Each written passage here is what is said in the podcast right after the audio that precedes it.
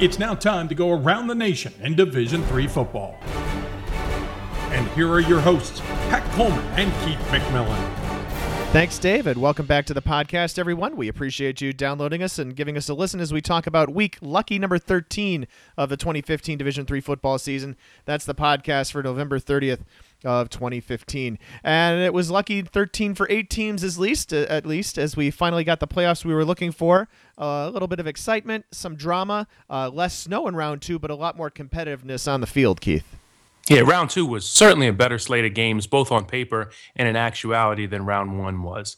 Uh, the Whitewater Wheaton game didn't deliver the dramatic finish we'd hoped for, but we got everything we hoped for on Thomas More Wabash and Johns Hopkins Wesley. And now the final eight we're left with uh, might not be exactly the best eight teams in the country, but it's pretty close. Uh, a lot of familiar teams and teams that are familiar with each other. I think where we stand with these eight are teams that are each capable of Salem, with maybe an exception of a team or two. These are eight of the nation's best teams this year and the most prominent programs every year. In a way, a whole new tournament starts now. We know we won't have Mount Union and Whitewater face off in Salem this year, but they might play an alliance. Uh, and whoever makes it from the other side of the bracket uh, will be a program with Stag Bowl experience. The two programs still alive that haven't been to the Stag Bowl, and they're both on the, the Mount Union Whitewater side, they've been national semifinalists. Uh, Wisconsin Oshkosh in 2012 and Wesley last season and several seasons before that. I'm sure I've said this before, but we go into the quarterfinals not knowing who will win it all, and that's about all the intrigue we can ask for. Yeah, in fact, uh, just looking at the list of the teams who are in there, if we go back to the usual suspects formula that uh, Gordon Mann put together and we threw out for the Elite Eight uh, this round, the quarterfinals back in 2013, well, it's right in line. The uh, the formula then, well, let's see, we've got Mount Union and Wisconsin Whitewater, Mary Hardin Baylor and Wesley. Uh, they're four of the uh, super regulars. St. Thomas is the last MIAC team standing, and then Linfield. Let's see. Uh, you know, the wild card this year, there's always a wild card in the group. That would probably be Oshkosh. Uh, and there's no East underdog or any uh, East underdog is left in that label. So we have Wabash there instead. And talking about Wabash, that leads us into game balls. And uh, I'm to give my game ball to, uh, well, who else? I guess I, I, pretty much teased it already. Ethan Burrish with the play that saved Wabash's season the uh, 75 yard game winning fumble return for a touchdown in overtime. Uh, we're going to have Adam Turer on the podcast to talk about this later. But until then, here's Wabash coach Erik Raeburn's take. You know, uh, honestly, uh, he makes he makes plays like that all the time. Uh, I think he had uh, two huge touchdowns, one last year in the Hampden-Sydney game when you know it was early in the game and that it got us a, all the momentum on our side. that one, I think he picked off a screen uh, in the second round playoffs last year. You know, uh, his, his, it was actually his brother who blocked the field goal attempt, and then he picked it up and ran in for a touchdown against Whitewater. So, uh, and then today, so he, I mean, obviously he's, uh, we've had great history with his family, but uh, man, he's he's making uh, pretty good name for himself. Uh. for my game ball, uh, James Okeke, the Wesley wide receiver had nine catches, 249 yards, and two touchdowns against Johns Hopkins. And he was the difference in a game of otherwise evenly matched and very similarly styled teams on Saturday in, Baltimore. Some of the catches Okeke made, uh, they were just ridiculously athletic. And he's a player that, if you aren't familiar, get familiar because when Joe Callahan gets to scrambling this week and there's a broken play or a jump ball in Alliance, Okeke's 6'3 and he can go get it. Officially, though, as the resident defensive guy on the podcast, I'd be remiss if I did not acknowledge Mount Union's 11 sacks against Albright a week after having 12 against St. Lawrence. And I think they're going to come after Callahan this week, although the Wesley quarterback runs a lot of plays designed for him to get rid of it quickly. When nothing's open, he holds it, buys himself some time, and usually that works out great for Wesley, but who knows if it will against Mount Union's defense. Anyway, three defensive linemen had two and a half sacks each against Albright, and that's scary when the sacks are coming from the down linemen and not from blitzing safeties and linebackers. Tom Lally has six sacks in two playoff games. Mike Furta, one of the guys who had two and a half sacks, he used to be a Mount Union wide receiver. Mike Vidal is one of several Mount Union players from Florida, and they're all part of a relentless rush at the backbone of a great defense. And since we're this deep into the playoffs, I can start acknowledging the Purple Raiders' greatness because soon they'll start running into some challenges on their level. And so for that, I'll uh, I'll let them have this week's game ball. Uh, what we do in this podcast is we're going to break down each of the eight games. Uh, we'll give a real quick recap of them, and then uh, Keith and I each have a takeaway, kind of uh, our our take on you know how this game affects our uh, feeling of the bracket going forward and that sort of thing. So starting in. Um, well, I don't, it's not a, maybe not necessarily in the topest, topmost left, or is it the top left in the bracket? Doesn't matter. Uh, it was topmost in uh, my mind in a lot of cases, and uh, in the minds of uh, the 8,000 people who showed up for it, and that's the uh, St. Thomas St. John's game. Uh, St. Thomas, they ran 41 of the first 50 plays from scrimmage in the game, and for all intents and purposes, it really seemed like the game was over at that point. didn't look like the Tommies schemed this game up any differently than they did the first meeting or at least if they had a secondary scheme, they never needed to go to whatever plan B they had on offense. Um, you know, uh, if uh, the at the end, it, you look at uh, Nick Martin getting hurt uh, right before the first half. St. John's was already down 29 to 27 at that point. I don't see that being a particularly uh, big factor there. And obviously, you know, Sam Sura struggled for yards again uh, as he uh, as he did against uh, St. Thomas earlier. Um, Keith, another game in which uh, very similar to the first game, including the final score and the final outcome in that as well. Yeah, and I thought, to be quite honest, it was a pretty tough second round game for the Johnnies. So my takeaway is kind of you know, as much as the playoffs are about winning, winning it all, and you know, trying to get to Salem and all that, um, you know, the Johnnies would have had to go through the Tommies at some point. So if if your thought is to get to Salem, you know that that's fine. But you know, as much as the playoffs are about winning it all, they're also about playing new teams and, and scaling new mountains. And, and, both of the Johnnies' playoff opponents were teams that they'd already played in the regular season. So Johns Hopkins, they exited the playoffs knowing exactly where they stood. Thomas More, did the same thing. Huntingdon, Cortland State, they all got that satisfaction from knowing they gave one of the best teams in the country their their best shot. I, I don't know if we ever got that answer for St. John's. 10 wins and two 20 point losses to St. Thomas this season. You know, who knows how good these Johnnies actually are or would have been if they'd been allowed to leave Minnesota for one of their postseason games. Yeah, the rhetoric about this game, at least from the St. John's fans, was that the last time these two teams met, well, the team was dis- distracted by ESPN being on campus, wasn't all that focused, and all that would go away. Um, you know, not the case. Uh, I wasn't at this particular game, but it sure reads pretty similar to the first meeting, and uh, from the people I've talked to, it uh, comes off as pretty similar to the first meeting as well. St. Thomas is just measurably better this year. Um, you know, uh, I I've thought uh, St. Thomas was good from having seen the first Tommy Johnny game, and this result definitely cements that in my mind. Good enough to go to Salem for sure, uh, especially with the teams having to come play them in St. Paul. By the way, uh, as I was typing this part of uh, my rundown on the phone on the plane last night, autocorrect for Sam Sura is Sam Aura. His aura not quite enough to make a difference on Saturday though. No, uh, not at all. I mean, the big numbers that jump off the the box score for this one. St. Thomas outrushed St. John's 243 to 49, and they held the ball for 37 minutes in this one. So, fairly dominant performance as we've grown accustomed to from the Tommies this season. That Jordan Roberts, he's pretty good. You might have read about that in d3football.com or on the front page of the sports section of USA Today. Uh, to talk about the Wabash Thomas More game, we're joined by D3Football.com senior editor Adam Turer, who covered the game in Crawfordsville, Indiana, and you had an amazing game to cover there, Adam. I did. It was probably the most wild finish uh, of any game I've seen, and not just the final play, but but the final minute of regulation as well. Wabash did everything a team does to lose a game. They turned the ball over six times. They gave up a long punt return for a touchdown. Uh, there were some other special teams miscues. Uh, Connor Rice did not play a very strong game uh, by his own admission. Uh, the Wabash quarterback. There were some questionable decisions. You know, they fourth and two a couple times didn't hand the ball off to Mason Zurek, which surprised a lot of people. Uh, they went into halftime down 27 to, to 13 and just chipped away in the second half. Uh, the defense played like the Wabash defense that we saw during the regular season and got aggressive. Uh, there was a change of quarterback for Thomas More. Jensen Gebhardt had a strong first half, got injured, injured his knee late in the first half. Brennan Kuntz comes in, throws a touchdown on his first pass, uh, but in the second half, he was under duress the entire time. Thomas More was sacked six times. They'd only been sacked 17 times all season before this game. Uh, and Ethan Burrish with the play of the game, obviously in overtime with the fumble recovery for a touchdown.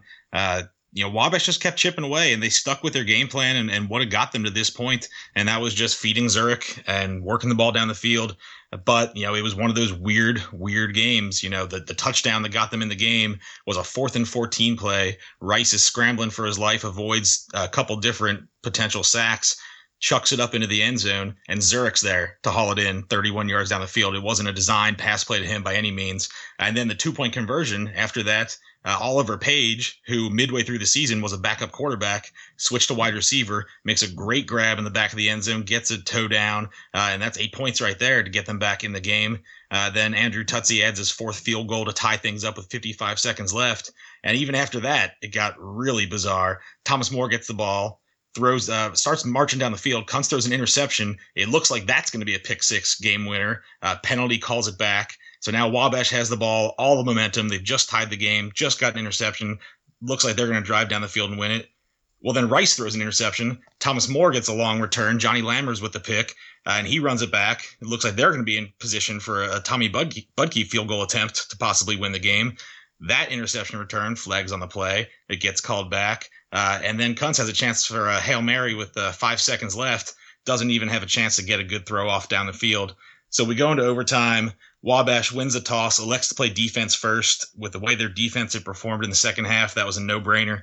Uh, and five plays later, after Thomas More gets one first down, uh, the sack, uh, Kuntz fumbles again, and Bursch picks it up and races down the field. And it was, I mean, the environment there was, I mean, people were stunned. The players were stunned. You know, even on the field after the game, uh, the Wabash players, I was down on the sideline uh, for that last play and even the Wabash players were, you know, what the bleep just happened, asking yeah. each other. They were stunned. They yeah. were amazed. It was, it was tough. I mean, it took the Thomas More players uh, several minutes to come to grips with what had just happened. Uh, it was, it was bizarre. And of course, in the playoffs, the NCAA has the 10 minute cooling off period before uh, people can come on the field after the game. Uh, otherwise, I think you would have seen the, the Wabash fans storm the field.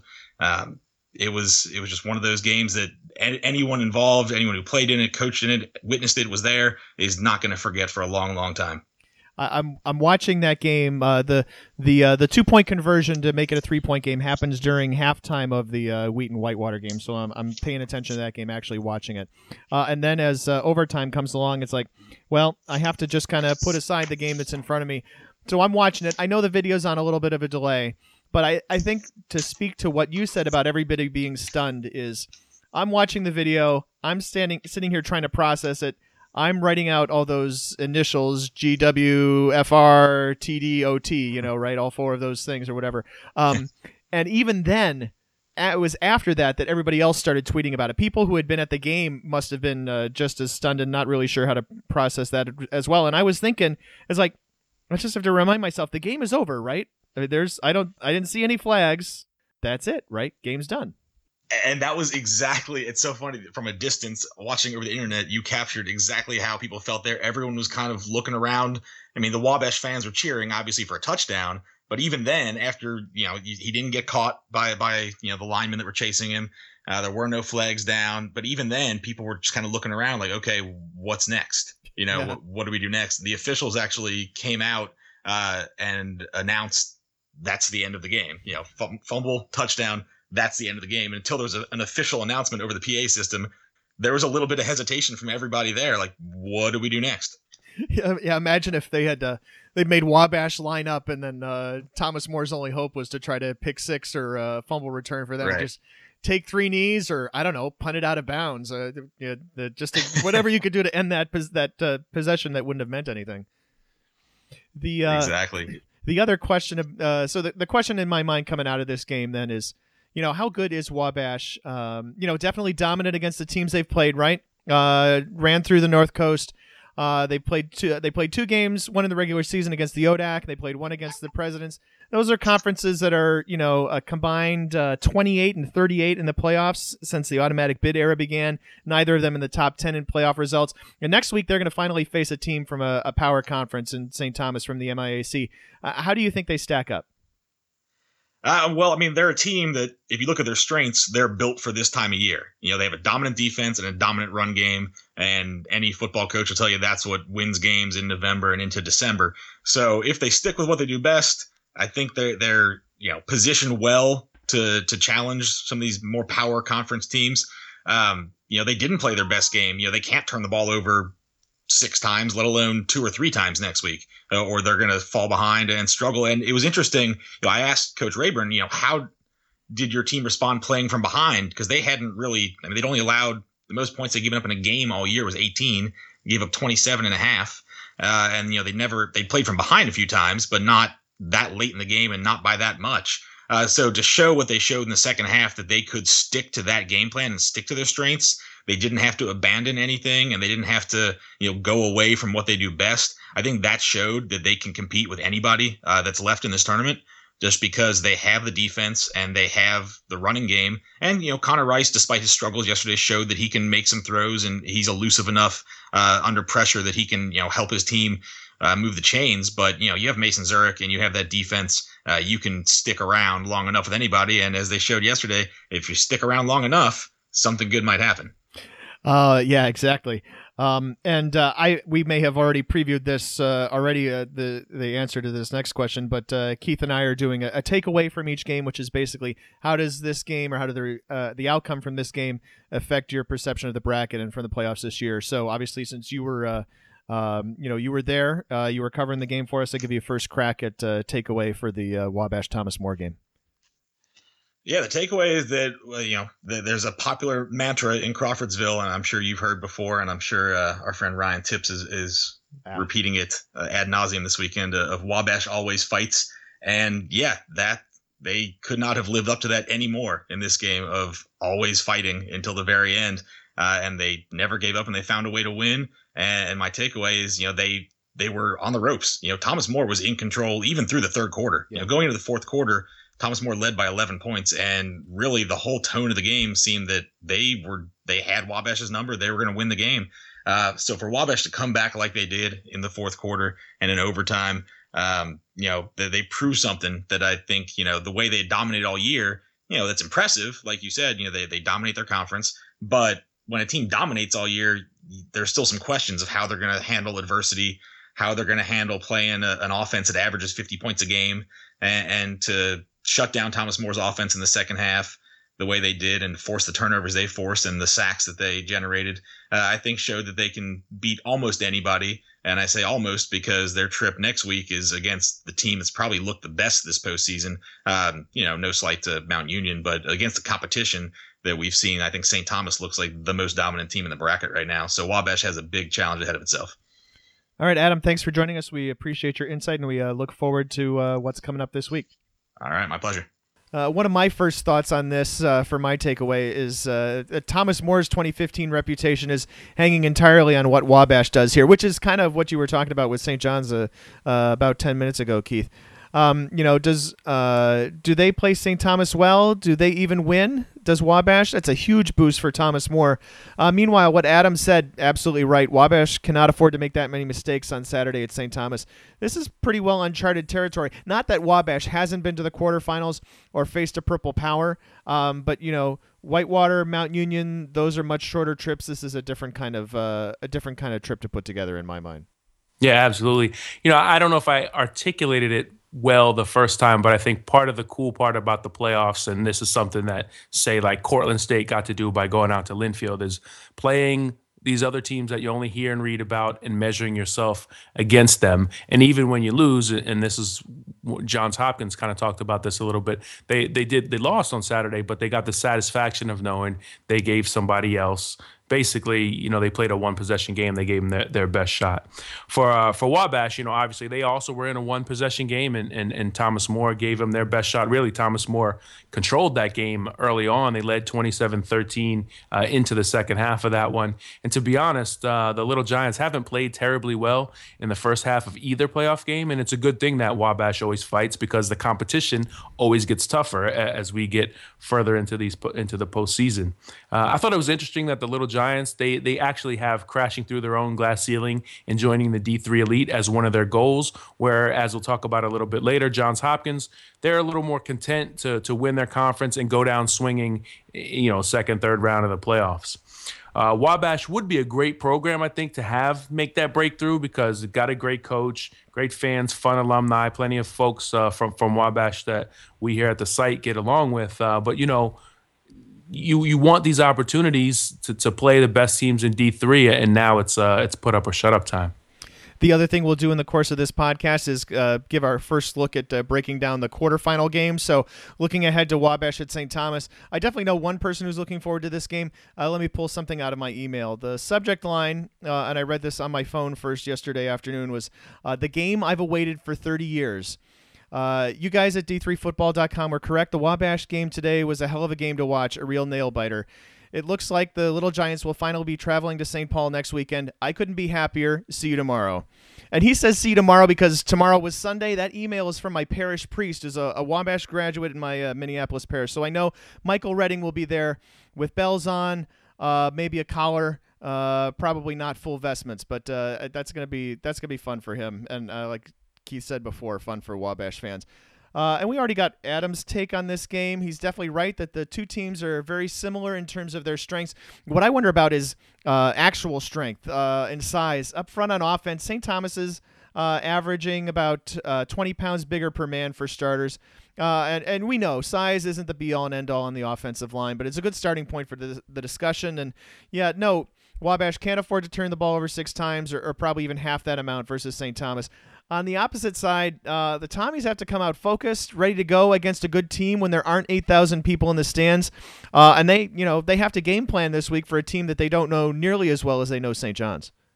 Pat, I think you're you're right on it though. That that size matters when you play as well as St. John's, as St. Thomas does. Boy, they're going to kill me for that one. Um, the the the Tommies, I mean, they use their size well. Obviously, they they they um defensively up front. Uh, the way they've they've utilized the running game this year, utilizing uh, extra tight ends uh, when they when they need to go big against a team. I think they just the things that that they do with their size certainly makes that a, um, one of their big advantages. But I actually think stylistically, this is the best matchup among the remaining teams for Wabash. Uh, they obviously have to play a cleaner game against St. Thomas. You know the but but but the Tommies Little Giants could be the first true ugly game of the playoffs, like 24 10 or 17 13 late. It could be the first one we have this season. It could end up with, could, I guess, end up with a with a bunch of points on the board too. Um, the weather in St. Paul on Saturday is projected to be a balmy 39. That's balmy for December in Minnesota, yeah. anyway. Yeah, we'll take that. Um, but but neither of these teams would have a problem going to a running game slash good defense slash take care of the ball if uh, if the weather got ugly. Wabash has already played one snow game this uh, this postseason. Both of these teams draw well. They both have boisterous crowds, but it's an eight hour drive, so it'll be pretty much Tommy's only uh, in the stands on Saturday. And with school back in, we'll see how well they can fill O'Shaughnessy. Moving on to the Linfield Cortland game, and this was not quite the game we expected, with uh, Cortland making a tight, a, a 14-10 game at the half, primarily on the strength of a 54-yard touchdown pass from Stephen Farrar to Jake Smith, and Sam Riddle, one of the top couple of quarterbacks in Division Three, went out with an injury before halftime for Linfield. And we actually got 23 minutes into this podcast before mentioning that. Uh, Tom Knecht isn't a bad QB himself as the backup, and he acquitted himself well in the second half of that game.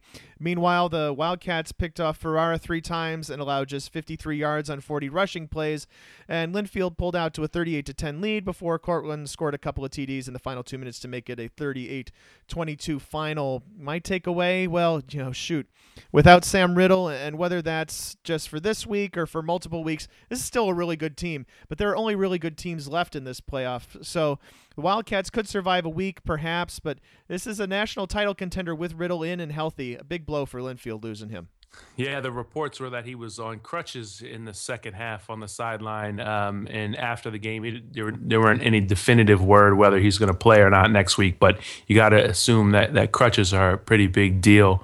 Um, we did have a, a, a, reference to a big injury early in the open, but we tightened up the we tightened up the early part of the podcast, and and that part missed it. So we do think Sam Riddle's injury is lead worthy news, even yeah. though we failed to uh, to get it in the lead of the podcast today. Um, my my takeaway. Uh, in addition to the Riddle injury, they also lost one of their leading tacklers in the second half. I, I listened to that driving back from Johns Hopkins.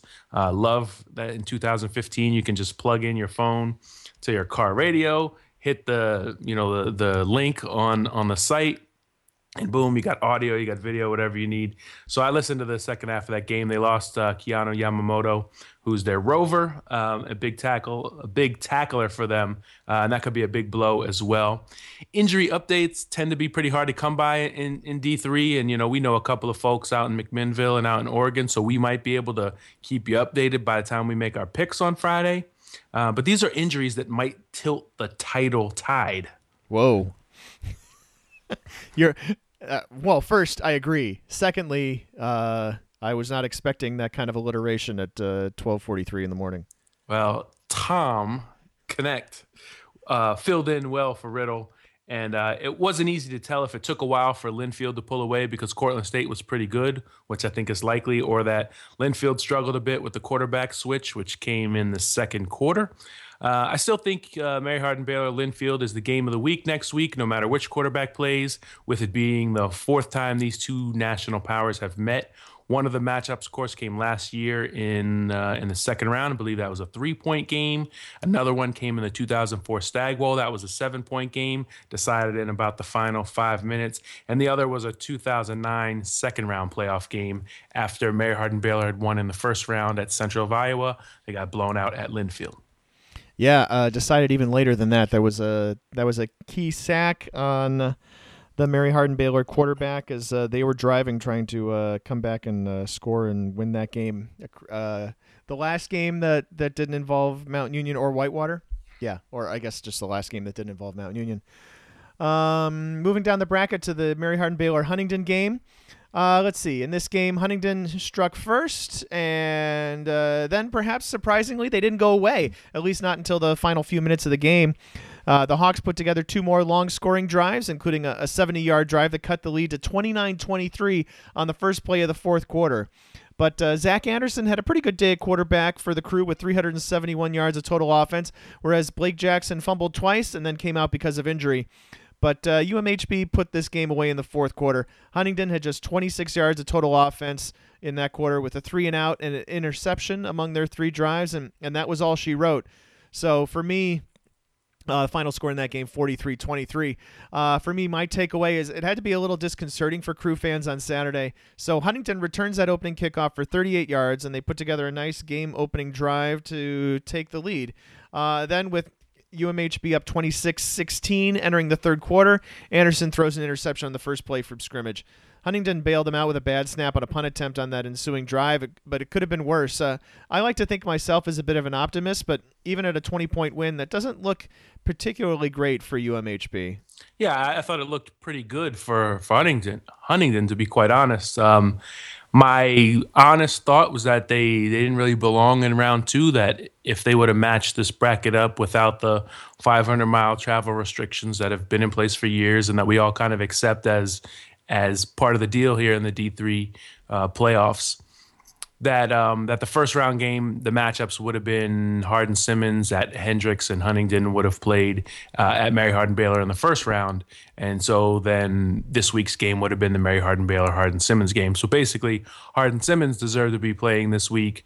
Huntingdon did not, but I thought the way Huntingdon played showed that uh, they they belonged in the second round or in the final 16 of this tournament. And uh, yeah, you know, to, to keep it to a to a you know, not only was it close early, Huntingdon got on the board early, uh, kept it close in the first half, but to keep it close well into the third quarter, into the fourth, uh, before Mary Hardin Baylor really pulled away. I thought uh, I thought said a lot about that program. In uh, triple take parlance, that would be surprisingly close. So uh, let's see. Linfield and uh, Mary Hardin Baylor advance. Looking ahead to that game.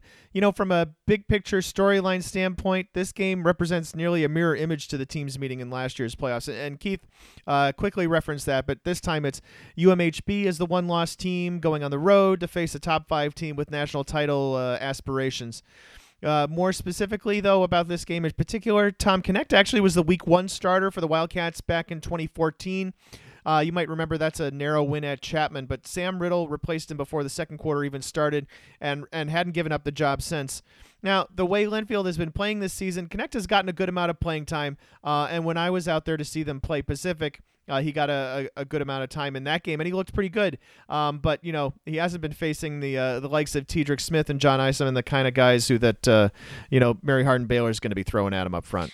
Yeah, but at the at the same time, players live for games like these. Uh, you know, Linfield's going to be real jacked up for this one, and, and Mary Hardin Baylor is going to be excited to go out to Oregon and uh, and try to get revenge after losing at at their place in, in, the playoffs last season. So these two teams know each other pretty well, um, and I honestly think that you know we get we the, the quarterback injury is huge. It, it, just is, but both of these teams are so sound uh, defensively uh, I think Linfield probably more so than Mary Hardin Baylor. In most years, we'd, we'd, we'd, probably praise the Mary Hardin Baylor defense, but I think Linfield's really sound defensively this season.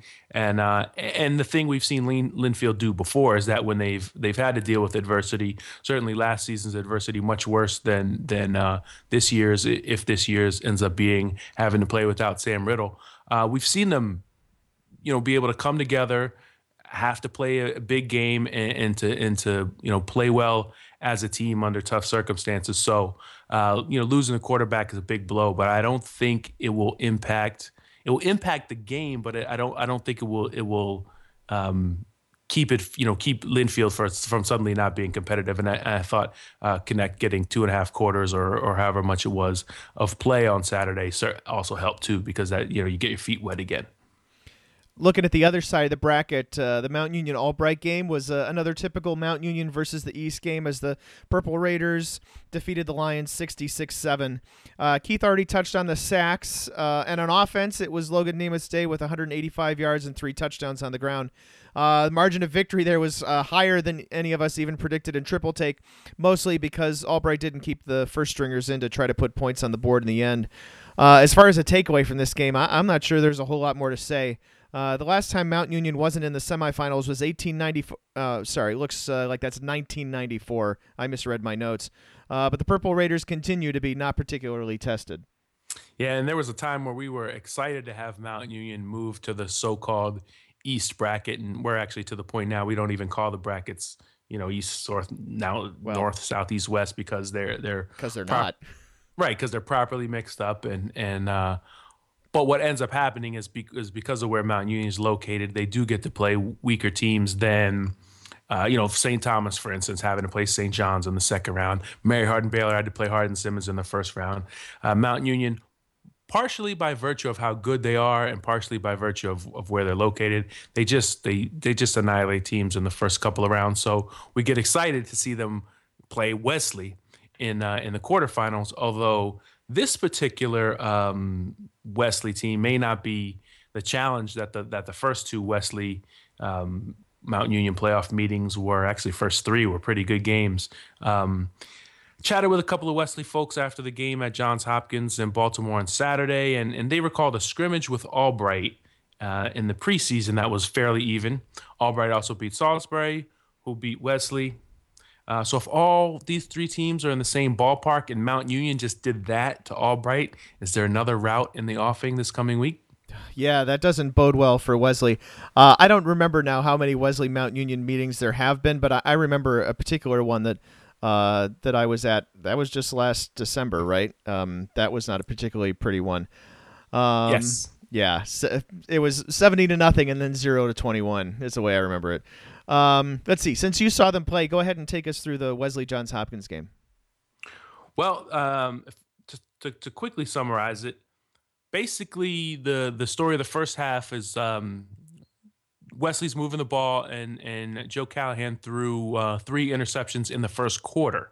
Uh, a couple of them, one one maybe one and a half bad decisions. Uh, twice he threw kind of rolled out to one way, threw back across his body the other way. You know, the guy looks open for a half a second, but uh, as coaches will say, and, and Mike Drass said this in the in the um, jokingly in, in the postseason, the post game press conference, he said, you know, never throw late down the middle across your body. It's like the it's like the the worst uh, all the things co- quarterback coaches tell you never to do. So Callahan had a couple early interceptions. Um, he actually had three early interceptions. The problem is John Ho- Johns Hopkins uh, didn't turn that into to points. Uh, they missed a field goal. They kicked one field goal, and um, basically, it, it, was a 14-10 game late in the half. Wesley scores right before the half, and uh, that looked like that was going to be a big score because Hopkins, you know, by virtue of being at home and and getting those turnovers, they had all the momentum in the first half, and uh, and they go in down 21-10. Wesley uh, eventually builds a 42-24 lead uh, in that game. The two teams uh, you know trade scores in the third quarter and hopkins is kind of a mirror image of, of what wesley does offensively. Both teams no huddle spread the field. They got big wide receivers on the outside. They got guys who can work the middle uh, great quarterbacks. Uh, they can run the ball when they need to and, and their, read option and then they're doing plays off read option. Um, you know, run run pass option plays, trick plays, all kinds of stuff. So both these teams uh, finally get the offenses going. Wesley's up 42-24, and uh, Hopkins starts to rally in, the game. And, of course, you know, once once that home team, especially a really good offensive home team, uh, they get rolling. The, the, the team in the lead feels that nervousness. So Hopkins rallies. Uh, they scored it to make it 42 37. They missed a two point conversion that would have made it a three point game. That ends up being pretty big. Wesley is salting the game away with a, with a methodical final drive when uh, Bryce Shade, one of their best offensive players, gets inside the five yard line and uh, and and just drops the ball. Uh, he caught he caught a so basically a you know a read fake and then they throw it like a it's not a swing pass, but they just throw it down the line of scrimmage to Shade, who's lined up uh, in the slot. Uh, he he just caught that and uh, and was basically getting ready to kind of maneuver his way into the end zone, drop the ball, and Hopkins recovers on the four yard line. And from there, it got wild. Hopkins drives down the field. Hopkins fumbles. They recover their own fumble. There's a penalty on that play. Um, it, starts to, to, to, get to the point where uh, you know Hopkins is methodically moving down the field, down by five, where where like where you realize Wesley could actually lose this game. And uh, Wesley being, of course, um, for the past, since about 2004, so the past now 11, 12 years, been a national power. Uh, Hopkins has taken a couple cracks at him and uh, and kept those games close, but they, they haven't beaten them. So they they get to this point where they they they're they basically have the momentum in the game. All they need to do is score. Uh, they get to a fourth and one on their own 13 yard line with about a minute and a half left. Wesley burns a timeout. Hopkins goes for it. They run the ball. Uh, Roderick Kane comes off the edge, um, blitzing. He kind of just bends it down the line grabs Stuart Walters from behind and uh, and doesn't allow him to get the one yard um, one yard gain. And uh, the the crazy thing about that is they talked about it in the post game is, is Wesley thought it was going to be a pass on fourth and one, and uh, so Wesley's you know they brought in their tall defensive lineman, they, and be, because of the way Hopkins had, had worked the ball over the middle, they thought they were going to complete a pass over the middle. Hopkins chose to run it, they didn't get it. Wesley had to get a first down to uh, to kill the clock, and uh, and and it was a you know a great game back and forth, um, I, and it really stood out to me. I, I thought the way I, I don't know if the mature, maturity is the right word, but the way Johns Hopkins players and, and, Coach Margraff accepted the loss after the game. They basically said there there is no hump that they were trying to get over in, in the postseason. There's really not. I, I know. I know you think that. I know people write about that, but at, at the same point, our goal is to win the Centennial Conference Championship. That's what we're built for. Uh, and then, then, you know, after that, let's line it up and see what we got. So again, we, we joke around about it, but I always say this is extra football, bonus football. When you get to the playoffs, only one team's going to finish their season with a win. You kind of know that going in. So, uh, yeah, I, I, give our guys some weird talks, but it's coming up. You got to want to play. You want to. You got to want to come up with bases loaded and two outs, and that's what the playoffs get to at that point. You know you're a good player when you want to be in those situations. And you know, I think our guys, they, our guys relished being in a, in a one possession game today. It didn't work our way. And a lot of worse things happen in life all over the place. It's, we lost a football game. It's tough. It's tough right now, but uh, but to be in that position, to, have that type of thrill, uh, there's only 16 teams that have that opportunity this weekend. So I'm real, you know, I think I'm hoping they, they enjoy that. They won't enjoy it today, but but I'm sure they'll appreciate it sometime in the future. They cared about testing themselves against one of the best teams in the country. They did that. They played an either or game. You know, it came down to one possession. It didn't go their way, and they weren't happy about it.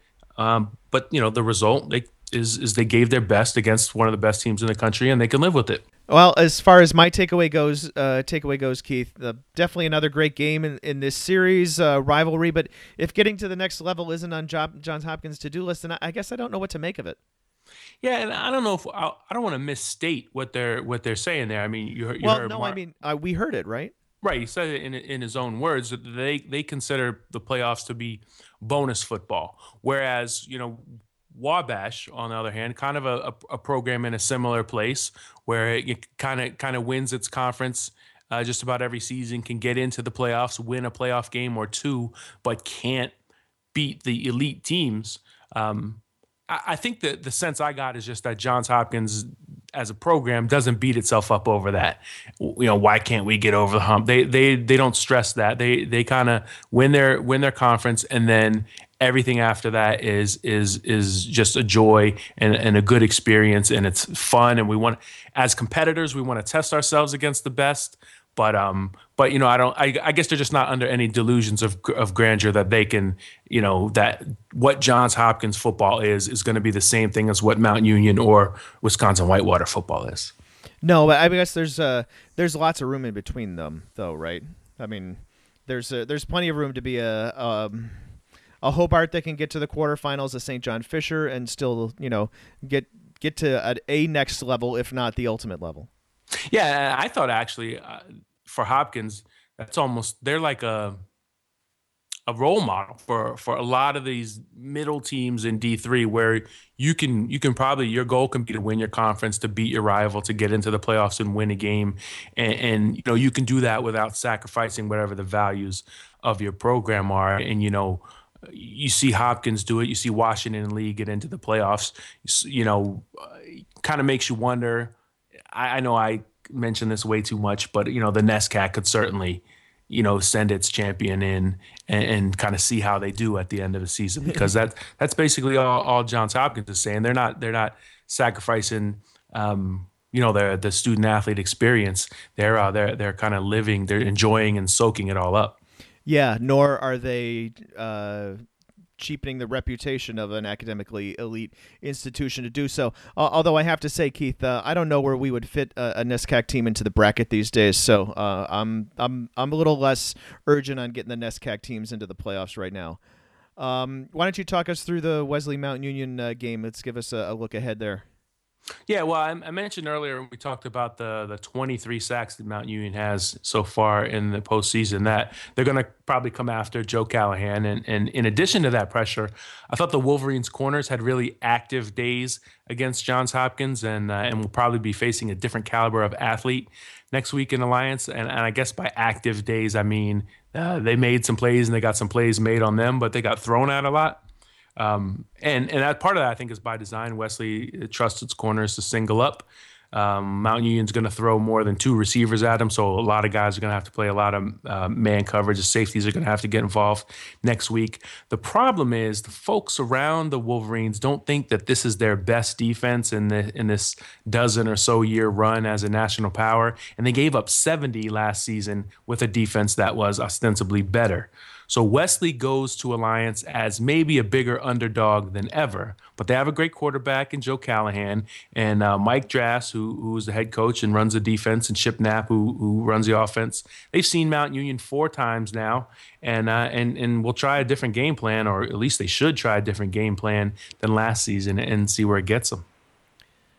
Moving on to the uh, next bracket down, the uh, bottom right or the fourth bracket, if you're looking at uh, a different uh, style printout. Um, and we'll talk about the Oshkosh Ohio Northern game. Uh, this is a game in which Ohio Northern had some chances early on and didn't capitalize on them. Uh, the Polar Bears missed a 36 yard field goal on their first possession, then scored on their second time down the field to tie the game at seven. But even though Dylan Hecker fumbled on the Titans' next play from scrimmage, Ohio Northern was unable to do anything with the great field position it got handed, and they went four and out at the Titans' 28 yard line. Oshkosh scored twice more before halftime, got the ball first, and scored again uh, to open the third quarter. Uh, Will Freed replaced Ricardo Johnson a quarterback for Ohio Northern. Didn't do much better. They switched back and forth, and meanwhile, Oshkosh cruised to the 42 to seven win. And my takeaway out of that is uh, this is pretty much exactly what you would expect from the champion of the winningest playoff conference over the past 16 years against the runner up of the second best uh, playoff conference. Since the t- start of the 20, 2009 playoffs, uh, the WIAC is 37 and 5 in the postseason, and uh, that includes Oshkosh's run to the national semifinals in 2012. And uh, again, although I, I, think we've said this in the past, they kind of proved that uh, that was not a one year wonder, not a fluke. They're back in, back in the quarterfinals this time around. Yeah, and, and if if we do get a chance to uh, to get uh, to have uh, Wisconsin Oshkosh hang around a little bit longer. I think you're going to get to know Pat Cerroni and and uh, some of the folks around that program, and that they're pretty good. They're pretty fun program to be around. I think that they'll uh, they'll be impressive to get to meet, but it's kind of weird because we're so used to having these same names, and they're they are even though they were here in 2012, they're a little bit of the outlier, the unknown, and uh, and, and that's that kind of makes them interesting, but because they they beat Whitewater and because they won the WIAC, um, they're they're being taken very seriously as as a championship contender. You know, my takeaway from uh, from that result because um, because it was such a, a dominant um, game by uh, by the Titans against the Polar Bears is now uh, now Wisconsin Oshkosh and Mount Union who could stand in one another's way, uh, you know, could could block each other from the Stag Bowl, I guess, around from now. Uh, they now they have a common opponent. Ohio Northern lost 51-7 to the Purple Raiders, and that game was 51-0, I think, until 14 seconds were left, and uh, and they lost 42-7 to the Titans on Saturday. Uh, the final game, the final second round game uh, in the bottom right hand corner of the bracket is uh, Wheaton hosting Wisconsin Whitewater. Uh, and that's where I was on Saturday. Uh, and it was a good game, maybe not the nail biter I expected when I made the trip to Chicago, but a good game nonetheless, and one where Wheaton had plenty of chances. Uh, Whitewater fumbled three times in the first quarter, including Jordan Ratliff doing so on his first two carries of the game. but Wheaton didn't come up with any of those loose balls. not for lack of trying, though. On one of them, tight end Tony Gamina fumbled a ball that was headed out of bounds. Adam Danzil, who's the uh, stud linebacker for the Thunder, tried to save it from going out of bounds, kind of basketball style, you know, tossing it or batting it back into the field, but was called for illegal batting. Um, and uh, Whitewater held on to the football there. Uh, high scoring first half. And uh, Wheaton had cut the lead to 21 14 late in the second quarter, thanks in part to a couple of big passes one to Luke Thorson and uh, one to running back Sola Olateju. But Whitewater came right back. Chris Nelson hit some big plays to Joe Worth and to Marcus Hudson, and then Wheaton misplayed the ensuing kickoff, and Whitewater ended up partially blocking the ensuing punt, getting good field position and tacking on a field goal to make it 31-14 at the break. And I think I made that all one sentence, so I apologize to Mrs. Reese, my uh, seventh and eighth grade English teacher. Uh, she would be making me uh, diagram that sentence right now. That would never have flown at USA Today. Uh, let's see. Thunder hit a big play to start the third quarter. Uh, Thorson caught a similar pass to the one he had earlier in the game, but Whitewater got the stop on third and one, and then again on fourth and two. Uh, the Thunder only managed a field goal the rest of the game, and Whitewater won it 31 to 17. Uh, my takeaway, first of all, before I get to the uh, the actual takeaway, this is another one of those games, and, and they come up every postseason where our poll disagreed with the the AFCA top 25, and our poll was once again the more accurate one. Uh, we had Whitewater ranked ahead of Wheaton, five versus six, or the coaches' poll had Wheaton number four and Whitewater number eight. Uh, aside from that, though, this was a day in which all the bounces seemed to go the Warhawks' way. Uh, and I have to say, Whitewater's looking pretty good right now, especially uh, the quarterback, Chris Nelson. He made a bunch of good decisions on Saturday. Uh, looked a lot better than uh, when I saw him earlier in the season against Morningside. Um, yeah, meanwhile, you know, Wheaton not particularly overmatched, which is better than how the CCIW teams have uh, have played against Whitewater in the past. Uh, looking back through old brackets again, uh, just in the last couple of weeks, uh, a 42 to seven really jumped out uh, when uh, Illinois Wesleyan lost at Whitewater, for example. Uh, and and one more thing out of this game, I know this is like a, a triple takeaway, but uh, Kevin Bullis liked that the Thunder put uh, Whitewater's pass defense to the test, and, and Wheaton won a few of those. Here was his take on that after the game. It was really good for us. I know today, defensively, I was really excited to see us get into kind of a throw thing. We've had a lot of teams that have been kind of run orientated, and really the first half of the game was really, in, in all reality. Um, it was good to see us have to execute in a pass situation, whether it's our pass rush, whether it's our coverages, and those things. And to see them improve during the course of a game, I felt like we got better during the course of the game with some of the things we were trying to do with some of the coverages. Uh, I figure Oshkosh will also be testing that group next week, Keith. Yeah, sure. Uh, Oshkosh will uh, will definitely uh, take to the air a little bit. My takeaway is uh, basically the uh, the CCIW. When you think about this uh, this final eight that we have here, it's basic, you know, kind of the perfect final eight. uh, because you got the Linfield um, Mary Hardin Baylor game. You have the the WIAC rematch. You have Mount Union and Wesley going at it once more, and then you have St. Thomas and and, and Wabash too. Um, programs who've been I, I don't want to say up and coming because they've been up pretty high, um, but but you know two programs that have been pretty good for uh, for several years now. But you have coaches who run great programs and think those may be two teams who break through. Well, what's the one thing that this final eight is missing? And, and it's a CCIW team. Pretty much, you know, between Wheaton, North Central, and occasionally one of the other teams in in that conference, there's almost always a team that either goes deep into the playoffs or, or is capable of going pretty deep into the postseason. And you know, for for Union to be um, for Union for Wheaton to be bounced uh, in the second round, I guess it's kind of like Hardin Simmons being bounced in the in the first round of this postseason. These are two really good teams that maybe with a different draw, you could see them uh, winning, advancing a little deeper. You know, if, if they if you had Wheaton in the spot where where Wabash is, you know, would Wheaton have have beaten Albion and and Thomas More? You know, most likely, maybe no guarantees, but uh, part of it you, I, know we can't get too caught up in that because the postseason, you know, you have to beat good teams to advance, and that's, that's just how it is. You Wheaton certainly would wouldn't complain about it, but it does seem that to me that um, that the CCIW, for whatever reason, no matter who they get matched up with, and it's often Mount Union or somebody from the OAC or someone from the WIAC or the MIAC, uh, the the the champion can't really break through, and uh, and that's a little bit, I guess, disappointing because it's one of the better conferences. In Wheaton and North Central are, are consistently one of the best two teams, uh, one of the best few teams in the country. It's uh, it's definitely a, a, a, geographical nightmare for them. They're sandwiched right in between Wisconsin Whitewater and Mount Union, so often the road runs through uh, runs through one of them, if not the other. But you know, I mean, you look back at last year uh, Wheaton definitely had its chances uh, against John Carroll. They lost that game 14 12. They had a, a shot at a semi desperation field goal at the end that could have won that game. And, and, maybe we're not having that exact conversation, but still, yeah, um, they're just kind of stuck in between. Uh, and the way that the teams get moved around these days. Um, you know, this North team is facing a, a team that more aligns with the East or more aligns with the West. That's only an hour and a half away. It's, it's tough for them to uh, get bracketed differently, I guess.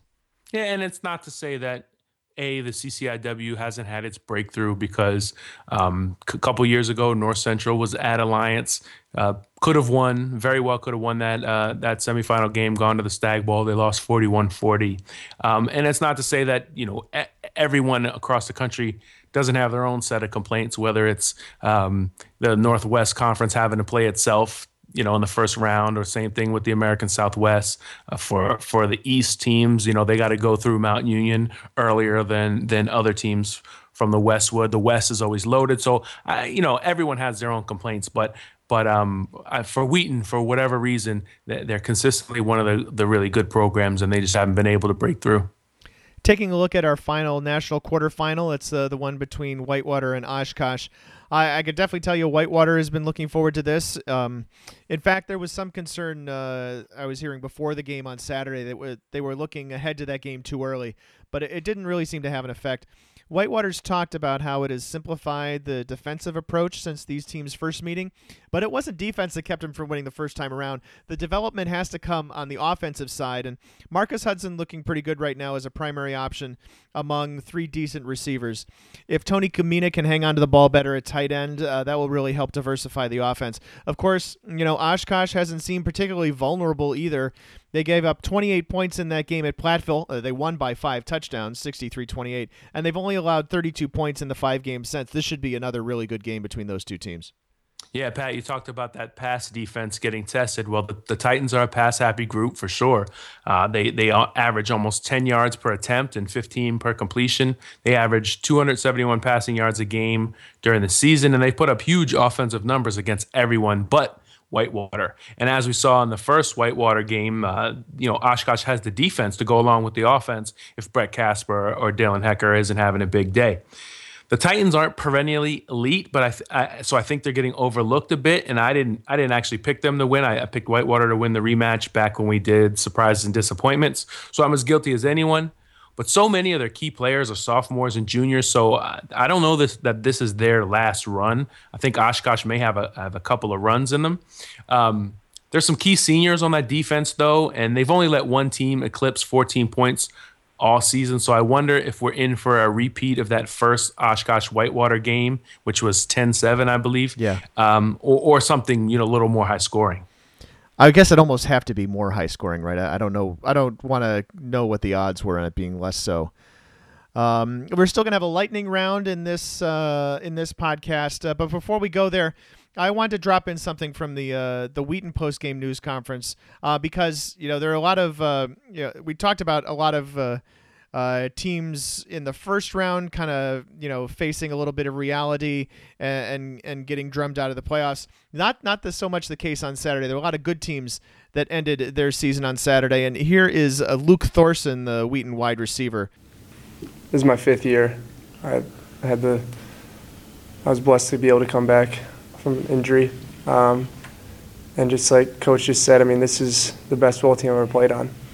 Um, and it wasn't like a ride like we, you know, like you just said. It wasn't. We, we expected to do that.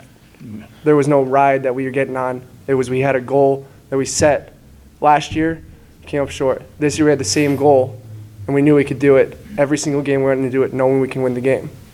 And the Whitewater came out. Yeah, they have a lot of championships but they got up just like we did this morning. They went to bed just like we did last night. There's not, they're not a super power team. They're a great football team. We are too, you know. And there, there's nothing. We, we didn't see it as a ride. We saw it as an honor and a blessing to be able to come out there and go 11 and one back to back years. Not a lot of teams do that. Not a lot of teams do that. I, Pat, I agree that that this is around round two, and certainly going to be the case in the quarterfinals and the semis, where really good teams uh, end up they just have disappointing ends to really good seasons. Um, you know, Wheaton was one example. I, I, felt like Johns Hopkins that was the best Hopkins team I've seen. I thought they, they like I said, they matched and mirrored Wesley pretty well in terms of what they do, and, and actually. They had they had a few seniors on the offensive line and, and a couple of guys on defense, but uh, that most of that team's back next year, including the quarterback Jonathan Germano. So uh, Hopkins will be pretty good, and, you look at the way they went out, it kind of bodes well for them to you know they're not just a top 15 team next season. They may be a team that could do some damage in the playoffs. Uh, i'm sure adam Turer feels the same way about Thomas More a team that pretty much controlled you know most of its game except for the the the, the final quarter and, and overtime against wabash. So uh, another really good team whose season ended and uh, and you know you look again St. John's we I mentioned it earlier in the podcast already um, you know who knows how good they the the Johnnies actually were this season because they they ran into just what great St. Thomas team two times. Uh, and and you got to tip the hat a little bit uh, to Cortland State as well winning the Empire 8 uh, winning you know a bunch of close games and then then having to go you know the only the one random trip that kind of doesn't make any sense they get sent out to uh, to Oregon to play uh, one of the best teams in the country in, in Linfield and, and, held up pretty well. So you know there are a lot of teams that that have a lot to be proud of and um, and coaches will say this after any playoff game in in the post game press conference they'll all say you know they, they all recognize or most of them recognize that no matter how great their season is, only one team is really happy at the end of the playoffs, and that's sort of the bargain you make when you go into the postseason. Um, is you know that you know most likely it's not going to end well for you, but but as a competitor, I think you have to know kind of where you stand against these other good teams, and so uh, that that's something that Wheaton, Johns Hopkins, Cortland State, St. John's, all these other teams can can at least hang their hats on that they that that they don't they won't ever have to wonder you know what what what it would have been like if, if we'd played Wisconsin Whitewater, if we'd played Wesley in their prime. You know, uh, they they got those results and uh, and they got that experience. I am so good at lightning rounds. Moving on to the lightning round. Uh, we don't have as much to talk about in this section. I will mention one thing. Uh, if um, if you were uh, if, if you're a sports information director and you didn't nominate for all region uh, before the 8 p.m. deadline, on Sunday. Uh, you should be getting a nasty gram from your conference office. About, however, we always have a one day grace period for uh, this sort of thing. So, uh, but hard cutoff is uh, at 8 p.m. tonight. And if you got your nominations in on time, great. You saved uh, us and your conference office a whole lot of work. And as we talk about uh, our coverage coming up next week, we're going to welcome back in Adam Turer, who, uh, as a senior editor, has been uh, signing these stories to uh, writers for the week. Adam, what do we have to look forward to in terms of playoff storylines for this week coming up? Uh, well, as we talked about earlier, I was in Crawfordsville. I'm going to have a story on Wabash and uh, how they always fight and never give up. Uh, we're going to have a story on Mary Hardin Baylor. And senior quarterback Zach Anderson, you know, he's the third year starting for Mary Hardin Baylor. The last two postseasons, just heartbreaking losses. Uh, last year to Linfield, the year before that to Whitewater. Uh, see how motivated the Crusaders are to turn the corner and get over a, another big challenge against Linfield again this week. Uh, speaking of Linfield, we're going to look at their situation, uh, try to get you some information on uh, who's going to be quarterbacking on Saturday. Uh, regardless of what they're to willing to to tell us, we're going to have a story about Linfield and you know how they've been so dominant this season and how they're hoping to get farther than they have in past years. Uh, and we're also going to have a story from Josh Smith, who was at the Oshkosh game, uh, talking about the Titans and their season and how they're preparing for a rematch against the Warhawks.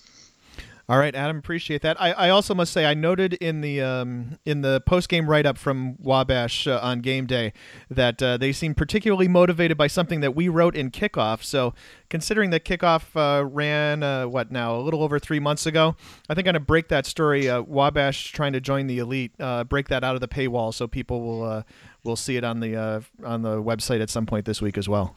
Yes, it's always fun. Uh, both teams there, actually, Thomas More and Wabash, both uh, have repeatedly mentioned that they are big readers of the site and motivated, or worse.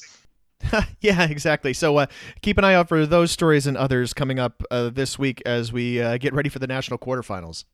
As long as we're on the topic of postseason and awards, uh, don't forget to vote for your favorite candidate for the Gagliardi Trophy between now and next Monday, December 7th. So spread the word on your campus uh, with your fellow alumni to come to d3football.com and vote. Uh, Keith, we finally had a chance to uh, look uh, on the record at the uh, at the 10 finalists. Uh, some familiar names, obviously, because there were five uh, semifinalists, that is, that were juniors last year.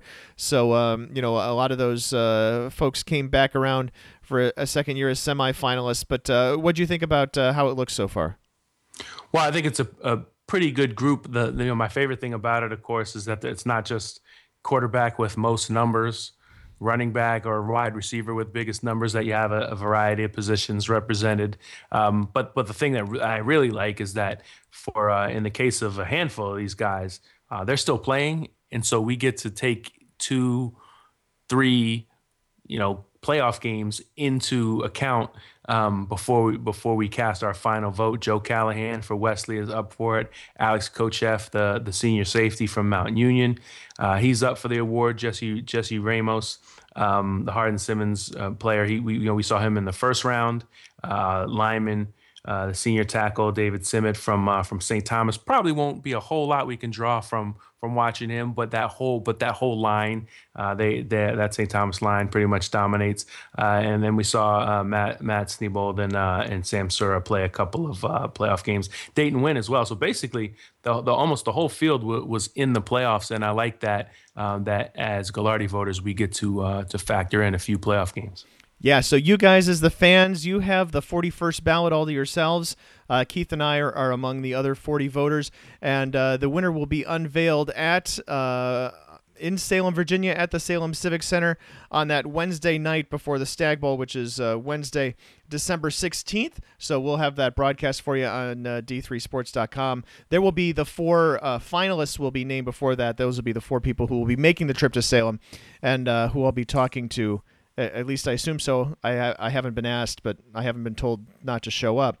Uh, who I'll be uh, interviewing on the stage at the uh, Trophy ceremony. So uh, look forward to all that stuff, and of course we'll have tons of coverage from there. But we have a lot more coming, including the uh, what Adam Turer uh, mentioned uh, just a couple of minutes ago. So keep an eye on d3football.com all week. When award season comes, now all of a sudden the front page gets really busy And this was Around the Nation podcast number 144 for the week of November 30th, 2015.